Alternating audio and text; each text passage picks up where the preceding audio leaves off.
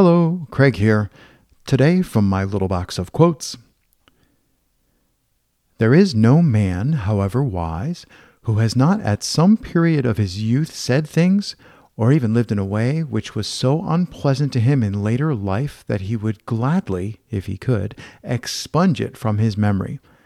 But he shouldn't regret this entirely, because he cannot be certain that he has indeed become a wise man so far as any of us can be wise, unless he has passed through all of the fatuous or unwholesome incarnations by which that ultimate stage must be reached.